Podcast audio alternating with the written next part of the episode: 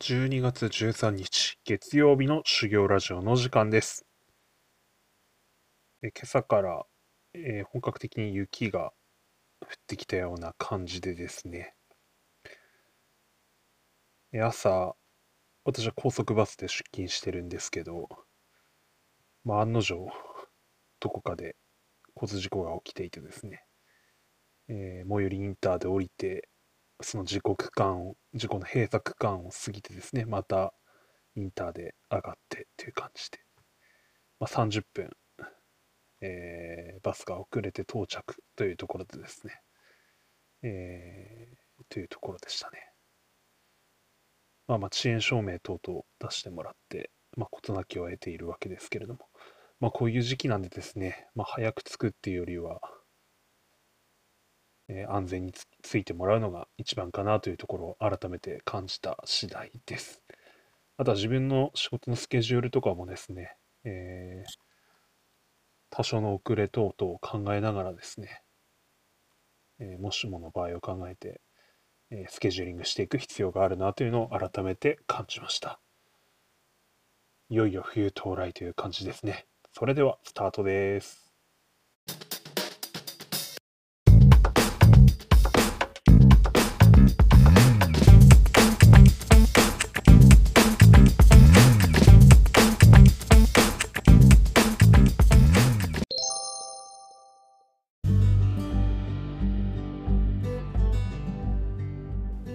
皆さんお疲れ様です。修行ラジオ。今日もハートフルに話す練習をしていきたいと思います。えーこの先週末にですね、自分へのプレゼントとしてギターを購入しました。前回前々回配信ではですね、もうメロメロに酔っ払いながらギター、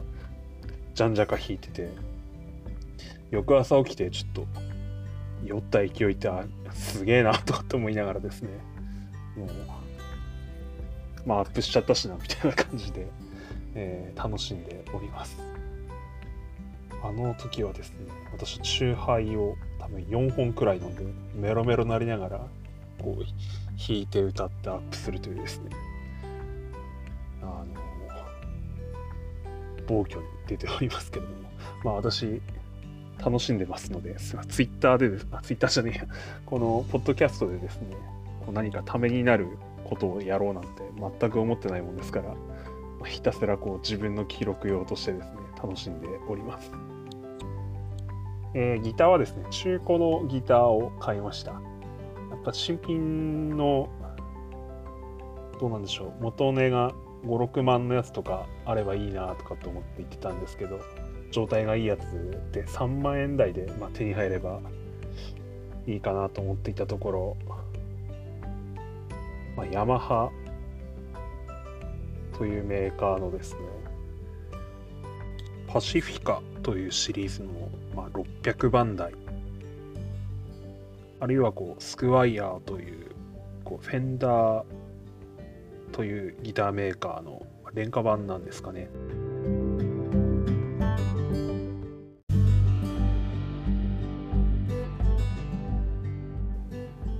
結構上位モデルのクラシックバイブ70というシリーズのものがあれば、まあ、同じようなレベルのものなのかなと思ってこう探しに行ってたんですけれども、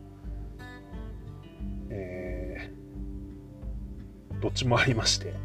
悩んだせいですねこう色合いとかからこのスクワイヤークラシックバイブ70というやつを買うことにしました。で買ってみたんですけど で家帰ってなんかこう20年以上もやってない癖してですねなんか弾けるんじゃねえとかって思ってやったらですね全く弾けなくてですね。いや本当に笑っちゃいましたね。何もできないし指動かないしなんか弦を押さえてる指痛いしみたい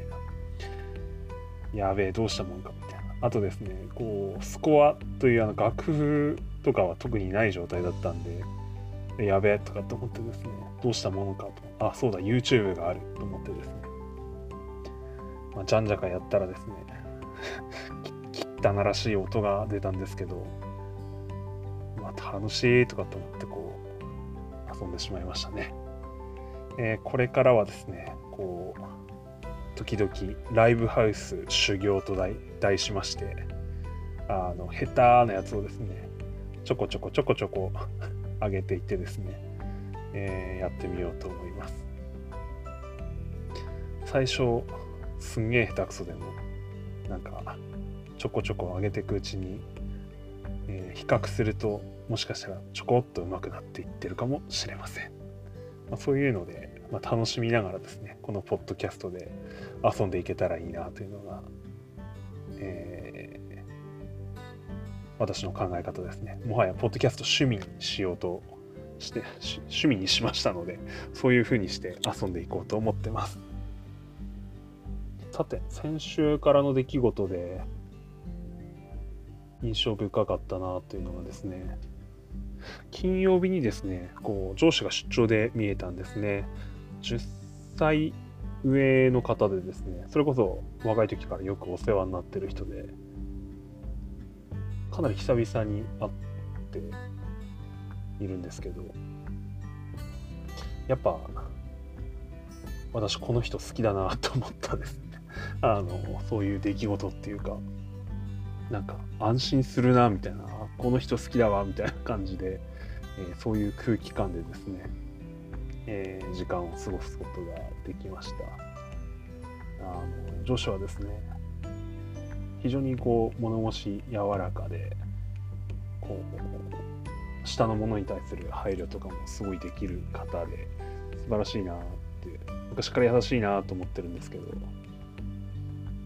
うん。まあ、心に狂気を持ってる人なんでですね。おっかない人であるっていうのも 知ってはいるんですけど。こうサッカーのサークルでですねゴールキーパーをやっておられてですね、えー、すごい上手な方でした本人は 高校までテニスをずっとやられてきたっていうことでことでですね、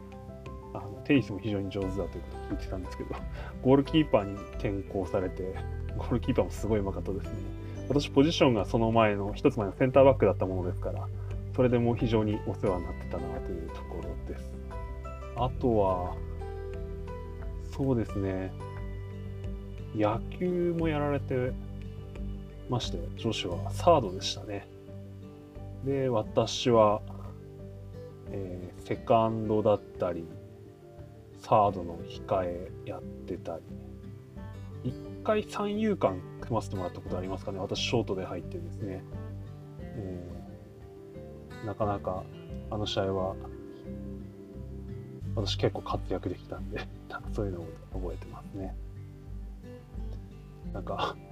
若かりし頃は、なんか、今も上司はその車をナンバープレートは外して確かご自宅の車庫下に飾っておられるはずなんですけどスープラずっと乗ってましてですね、えー、大事にですね。真っ赤なスープラでえれかっこいいなと思って見てましたね。なんかそうです。その上司たちの世代の人たちは車が好きだったんですかねなんか会社に会社の近くの駐車場か。駐車場に、えー、なんか RX7 だの、なんだの、羽根ついたやつがバンバン灯ってたっていう、あの、上司たちの若い頃の話を聞いたことがあってですね。あの、イニシャル D 世代なんだろうかとかと思ったりしながら、えー、いたものですけれども。まあまあ、その上司たちももう40代後半ということでですね、そりゃそうだ、俺も30代後半だもんなとかって思いながら、えー、過ごしてます。えっ、ー、と、また近々一緒に仕事がさせてもらえる機会があればいいなと思いながら、えー、過ごしてますね。まあ、そんなこんなでももう12月終わっちゃいますからね、年明けたらまた転勤だなんだっていう時期になるので、果たしてどうなるんでしょうかね。うんっていうところです。話題ツイッと変わりましてですね、こう部活動みたいなことに関してですね、ちょっと私、あの以前ちょっと自分で収録したんですけど、なんか内内容を聞いてて、ちょっとこれはどうかなとかと思いながら消したりしたんですけど、ちょっと喋っておこうかなということがあったのでですねあの子供もいよいよ小学校に上がる段になっててですね。どうなんでしょうね。自分個人的にはもう部活動って学校の先生がもう教えなくていいんじゃないかなと思っていて学校のこうなんすか部活ってもういらねえよなっていうちょっと気持ちになっていてね。スポーツは是非体験させたいなと思ってるんですけどそれが部活である必要って実は全然ないよなと思っていてですね。えー、ます。なんか昨今本当学校の先生たちもすごい大変だよなと思っていてなんか朝早く出勤しねばなくてででその部活動の面倒を見るやつとかってあの本当はやりたくない先生たちもなんか追っつけられてやってるみたいなこうネットニュースとか見てるとですねもういたたまれない気持ちになってですねそんなんやんなくていいじゃんみたいなですねあの ななんかそのいやいや教えるとかですねあのスポーツやったこともない人に教えてもらうのとかってむしろあの意味ないと思うんですよね。それだったら、あの、きちんとスポーツを指導できる人のところにですね、こう、コーチ料を払ってですね、教えてもらえればいいと思うんですよね。うん。それよりだったら、ですよね。難しいですね。先生っていうのは、そもそもあの勉強を教えるプロフェッショナルなわけであって、どうなんでしょう、勉強を教えるプロフェッショナルっていうのはこう、こうまんべんなく、まあ、とりあえず生活していくだけのこう教養を教えるっていうのが先生のお仕事であって、まあもちろんそれが一番大事なところだろうなと思っていてですね、あの、こうわけわかんないこういじめとかを解決するとかですね、ま、本来は多分違うんだろうなっていう感じするんですよね。まあ、とはいえでもクラスの中での問題だなんだのっつってですね。それをどうにかせいみたいな知らないなんて許さんみたいな風潮もあると思うのでそんなもやりながら部活もやりながらっつっていや心休まらないだろうなと思ってですね。なんか普通のプライベートの生活できんのかいなっていうところもあったりするんで、だとしたらもういらねえものって言ったら、まず最初に部活かなというところがあってですね、考えちゃいますね。でもそうやってあのコーチング料外部委託とかした場合ですね、あの、払える家、払えない家とかっていうのも出てくると思うんで、まあ、そこに対してやっぱ税金とかって突っ込んでいくべきなんだろうなと思うんですよね。こうフルでこう補填はできないまでもうん、こうある程度のところっていうところバランスに極めながらやる必要あるんだろうなと思ってます。そうですね、まあ、学校のその部活だとその学校内のこう力関係そのまま持ち込まれそうなんでですね。それだったらあの普通にやりやすい人たちであので気に入らなければやめるみたいな環境でですね。やった方が変なプレッシャーかかんなくていいんじゃねえかななんて思ったりもしますけど。果たしてどうなるかってところですよね。うんまあ、そうなった場合としてはあのスポーツを教える人のこう能力っていうのもすごいこうあるだろうなと思っていてただ運動できてあのなんですかプロにはなれないけどスポーツが好きな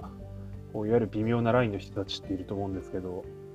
まあ、そしてそれがほとんどの人だと思うんですよね。でその人たちがでもなおまだスポーツを教えてたいとかスポーツに関わっていたいというモチベーションある方にですねそのコーチング技術またおそらく心理学とかっていったアプローチも必要だと思うんですけどしっかりそうした、えー、と勉強された方たちがですねこう育成世代ですよね。本当にこう小学校あるいはこう中学校の最初の方くらいですかね。そこら辺をですねこう手厚くカバーできるような仕組みがあればすごいいいなと思ってますしあとスポーツでわこれはみたいなこうエリートに当たるような子たちはですね、えー、ちゃんとすくい上げれるようなシステム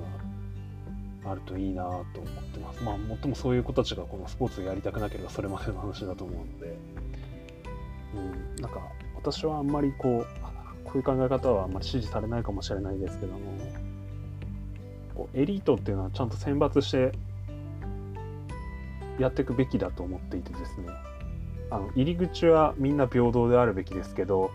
そこから先これぞっていう子にはですね、やっぱ手厚いシステムっていうのは必要だと思うんですよね。こうスポーツでも音楽でも勉強でもですね。